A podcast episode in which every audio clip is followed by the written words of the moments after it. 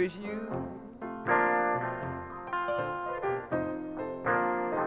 Darling, and remember these few little words. People there, I'm long, long gone.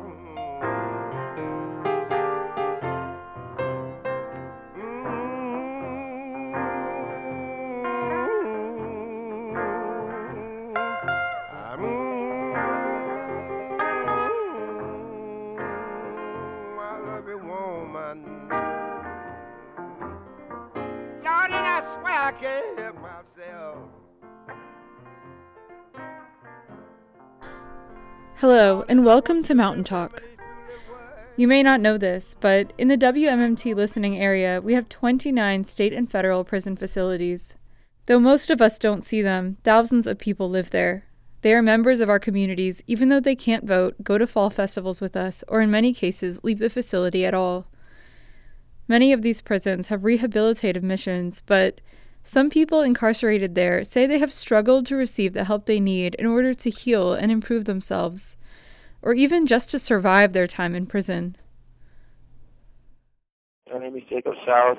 My number is 1101441. Just here to build and share and learn from others. Schaus has lived in prison facilities for his entire adult life. Currently, he spends his days in Wallens Ridge State Prison. If you drive past the town of Big Stone Gap, you can see it up above the road, like a city on a hill, its floodlights shining without end. In the fog or in the dark, it casts a sharp salmon glow on the side of the mountain, brighter than the lights in the town below. Before we continue, an advisory. This story contains descriptions of deeply traumatic experiences behind the prison walls, including accounts of mental illness and self harm been in here for 32, I have 32 and a half years to pull for robbery and use of a firearm commission of a robbery. And, um, yeah, I've been in here for 22 years. It's been 15 years in solitary confinement at Red Onion State Prison, basically for having mental illness and not being able to cope with being locked in a cell for 24 hours a day.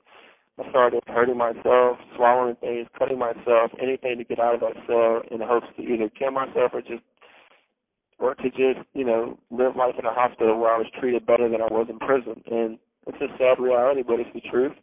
I'm not ashamed of it. The tensions and traumas of prisons and jails don't stay fully contained within their walls.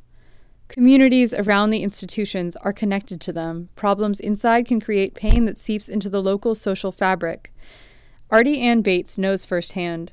She is a retired psychiatrist and used to work at the psychiatric hospital in Hazard. The hospital's clientele included correctional officers as well as currently and formerly incarcerated people from some of the region's biggest prisons. So I've had folks that were incarcerated at the time, and then some who had been released and were having difficulties um, reintegrating with their families or their community, um, having having problems adjusting to life outside of that environment. Most of them were male, and the ones who were out of prison were middle age or a little bit beyond, most of them. And um, sometimes they were trying to live with an adult child who was willing to give them a try because they had no place else to go. And maybe this adult child had children. and um, so sometimes that presented a problem because they had some difficulty with maybe being over attached to their adult child and seeing the children as more adversarial as they demanded the adult child's attention. Um, while they loved their grandchildren, they found them irritating when they got loud or rambunctious or wrestling, um, or particularly offensive if they found them um, resisting the authority of their adult child. And so sometimes they overreacted to that and stepped in and tried to give advice when it wasn't warranted. And so what was actually happening is that they were misinterpreting social cues as being threatening when they weren't, or perceiving a need to protect their adult child when they really didn't need to. So there were those kinds of adjustment issues. Um, sometimes also interpreting social cues as threatening to them personally when they really weren't, or not being able to tolerate a high level of noise or conflict in the home and finding that they felt very defensive uh, when that happened because they had been so used to the prison environment where loud noise probably did mean a threat or um, where a certain level of self-protectiveness was necessary and that didn't that didn't apply in the home. In fact it was counterproductive in the home. I don't know how much they would tell you about like life in prison but i'm wondering you know we have this claim about rehabilitative function of prison. I um, didn't usually try to pry into that because sometimes with trauma um, it's best not to reopen the wound until the person's really ready to do that and wanting to do that. but sometimes they would talk about it and they would just say more glib things like um, in there and what you have to do to survive in there and that they had seen fights and that kind of thing. Um, that their safety had been threatened. Um, I also have had patients who had been employed at some of the uh, prisons around, and um, obviously they were coming to see me, so they had some mental health problem, and there was usually an element of trauma, post-traumatic stress disorder to that. Um, sometimes they had had broken bones because of trying to do takedowns and manage conflicts in the prison. So I think there's um, trauma on both ends of the spectrum those who are incarcerated and those who are trying to manage the day to day milieu.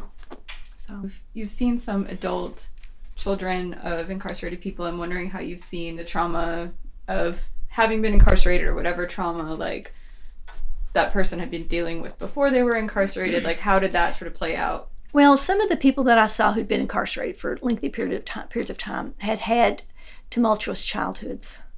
Um, sometimes they had been in multiple foster homes or they had been abandoned by parents or had um, been in homes where there was a lot of chaos and violence and so forth, or homes where a parent, usually a dad, had been in prison and had been out of the home for a significant time in this person's development.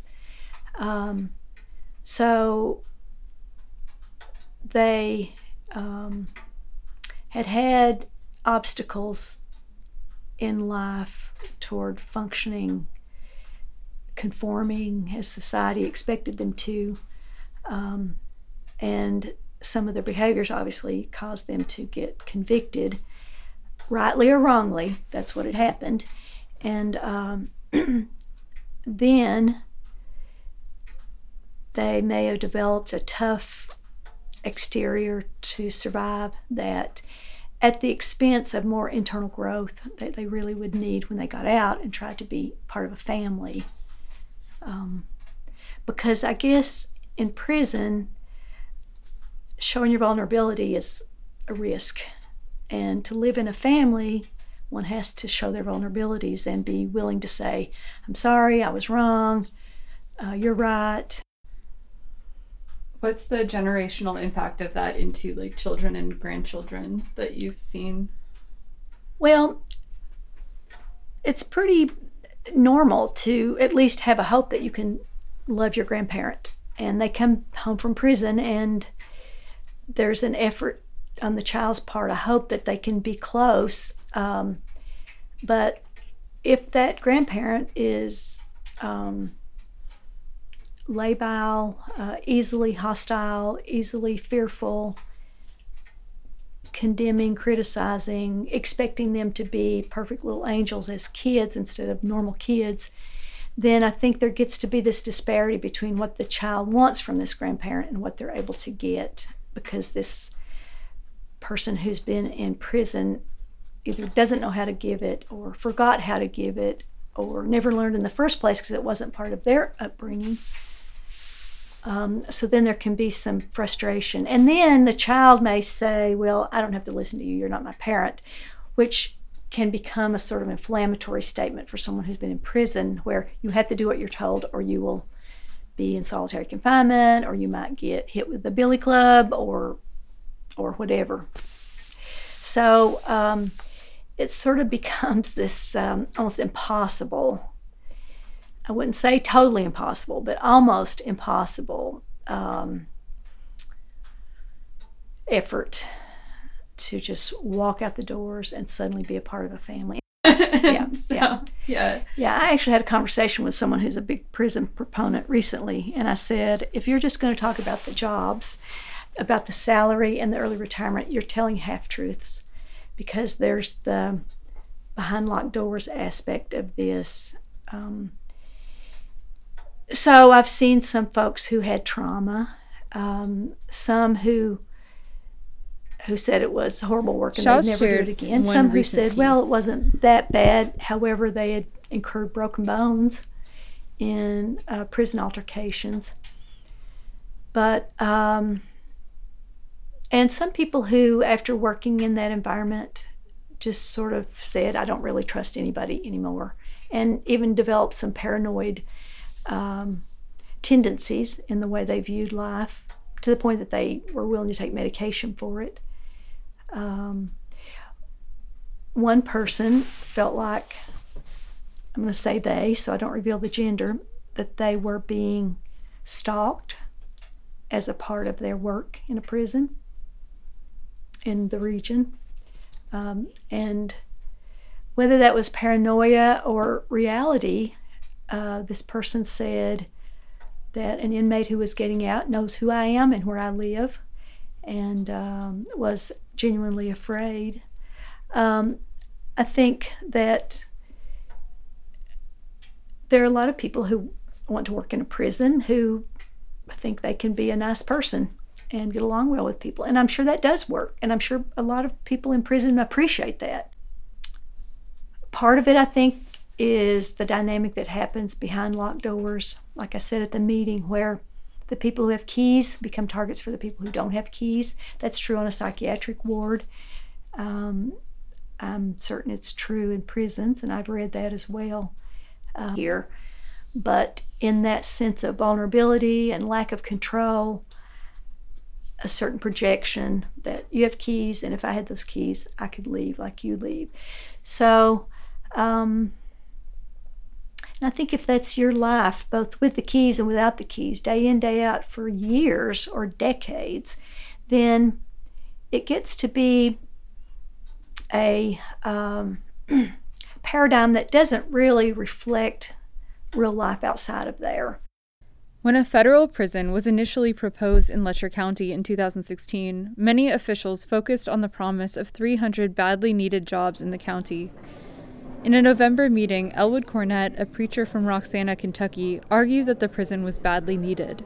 Uh, we have put a terrible amount of work and time and money into this, and what we want is federal jobs for our people of Letcher County. Bates decided to oppose the project after seeing the psychological effects that life in prison can have to those on both sides of the bars. At the meeting, she read off a list of statistics about the impacts a prison job can have on correctional officers as well as incarcerated people. We've already got some problems in our own backyard. The Letcher County Jail, and I, again, I pulled these statistics off the corrections.kentucky.gov site. I'm sorry? No more statistics. No more statistics, okay. You said you were wrapping up. I'm wrapping up. Though she didn't get to finish her comment, she's continued to write op eds about the proposed prison to Whitesburg's Mountain Eagle newspaper. She feels there are some things prison proponents aren't grasping about the way it could impact the community.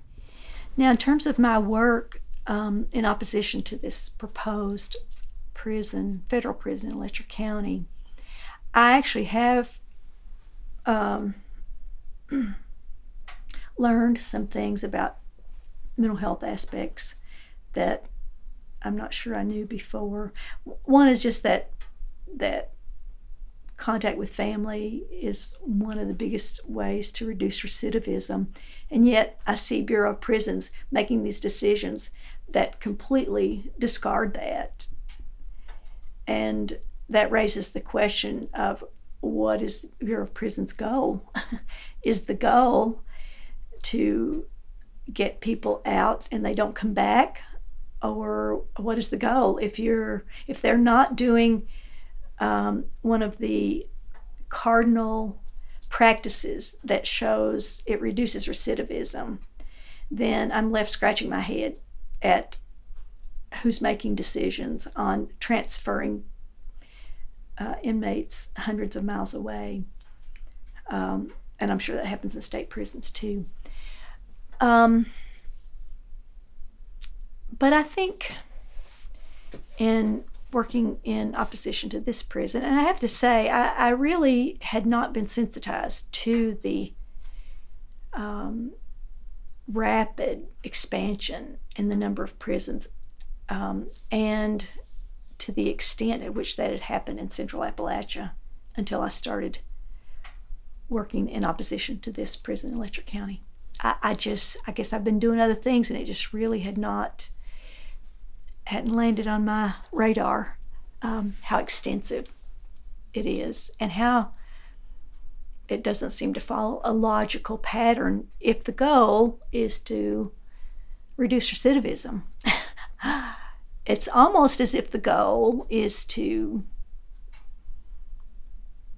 well, I won't say what the goal could be, but I understand that there's a huge political arm to this where where voters are afraid of crime. And so crime gets peddled. You hear of some horrific event, and crime gets peddled as um, a way to uh, help someone get elected um, because they're going to be tough on crime. And the only solution they seem to have is building more prisons or extending prison sentences or giving or encouraging judges to give harsher prison sentences, sentences and passing laws that tie judges' hands to do that instead of letting an individual judge look at mitigating factors and making um, a sentencing decision on an individualized basis, which makes a lot more sense to me. So, um, with harsher sentences, especially on drug crimes, and longer sentences um, which I guess is part of harsher, um, and more incarceration for drug offenses that didn't used to be the case, maybe. Um, rather than trying to take some different approach, then there's this knee jerk plan to just build more prisons. Not doing that. And some states uh, in which they really reduced their prison populations did not see an increase in crime. Because um, there are ways to do that. Illness and um, individualizing sentences. Uh, I mean, if I if I carry marijuana across the state line, I understand as I understand it, that's a federal offense. I could end up in a federal prison. Um, and if I'm black or brown or Native American, that's a lot more likely to happen than if I'm white. Um, and then I'm on this trajectory of failure after failure after failure.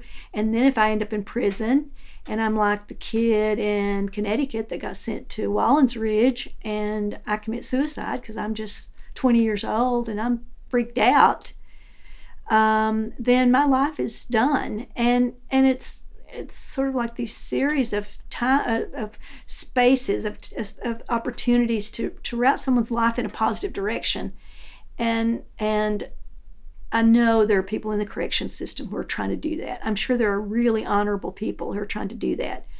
But I think there's a little bit too much of politicians putting their thumb on the scale, um, of, of promoting more prison growth.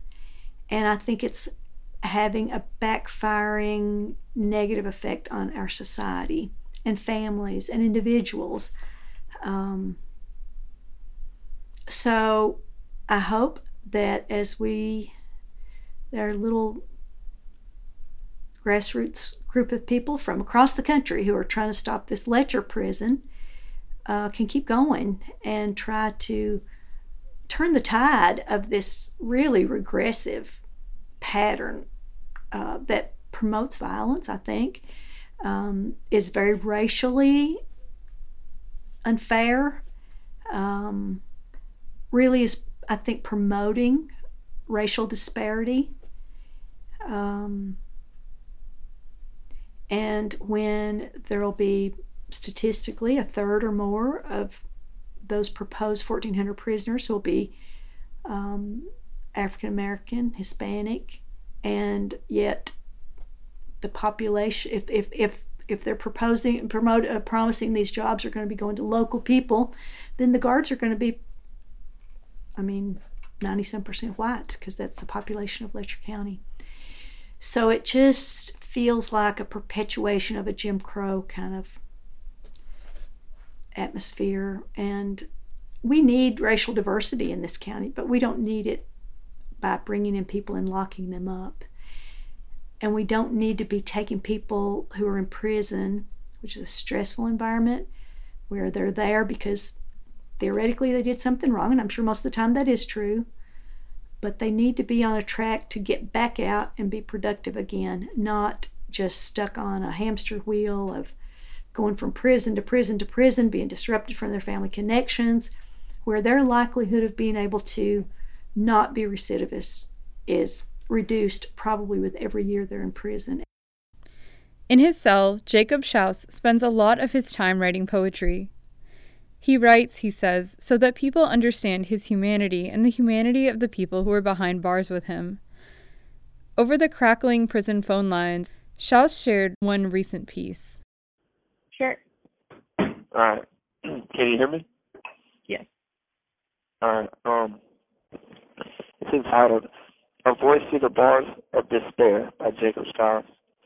A socioeconomic balance cannot be sustained while incarcerating a thousand humans to produce 300 or so jobs, especially in an occupation that essentially is modern day slave master or that of a puppet to a slave system. The system treats its workers only a step above its slaves. Think about it. The DOC wouldn't have to offer signing bonuses if it was such a popular line to stand in, nor would most prisons be operating on skeleton crews, modified lockdowns, and mandatory drafts. I have seen in each of my 20 plus years around 30 trainees during their hiring sessions, yet within 60 days of certifying around 20, there will inevitably be less than a fraction remaining maybe five when I see in a year or so later still in uniform. There seems to be a mixture of those in illusion of making a difference versus many inspired by a power trip. Neither get along well working beside one another. Those that are empathetic towards the atrocities they see and how prisoners are treated are plagued with insomnia from known risk in speaking out against our abusers, the dreadful helplessness akin to our own plight. They quickly turn a blind eye, capitulate, or quit. Most others thrive in the abuses of slaves. Work them, beat them, and feed them becomes a routine lifestyle whereby your civilian life of hardships becomes your reason and excuse to inflict such pain and punishment on the lesser humans you control. You take on the role of master and whip while it bleeds into your character and consumes you. You cannot champion change without first realizing you are part of the problem. Joining their ranks involves a reactionary mentality Walking through the gate immediately compromises 90% of your professional and personal integrity. True empathy cannot be compartmentalized. The situational action versus non-action doesn't sleep at night. Dilute your compassion, separate moral duty from institutional obligation, surrender human emotion and inborn attributes of goodness. The only difference you made was a reflection of your character. Southwest Virginia's remote prisons are by design to mimic and reflect military-controlled Abu Ghraib and Guantanamo Bay's methods of psychological torture towards the psychological, the philosophical colonial rhetoric of secure and control the threat. Recognize, regard, and treat inmates as slaves, and you will feel no more indignities.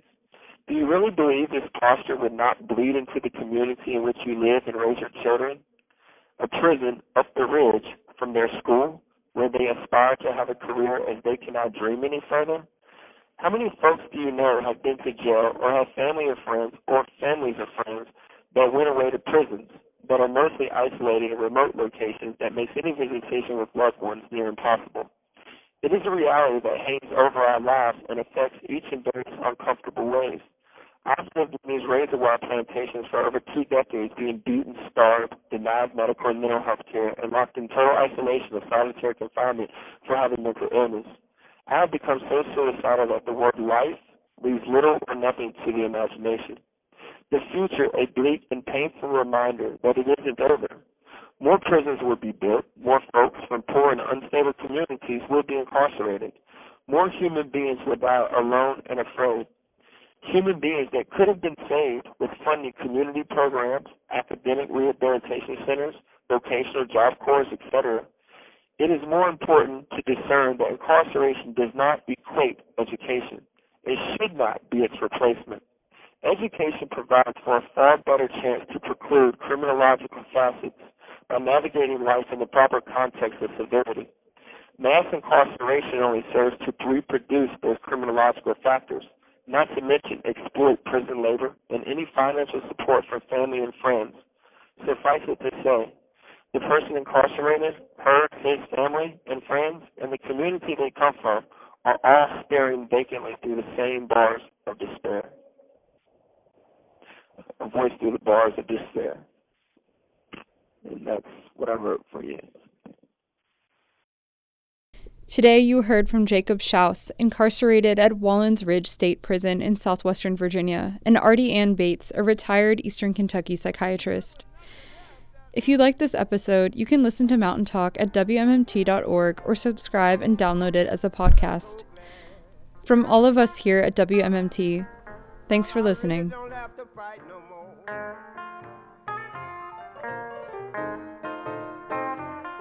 so glad, my friends. Lord, I really don't have to fight no more. Because you know why? Since the little war's over, I can be with the little girl I love.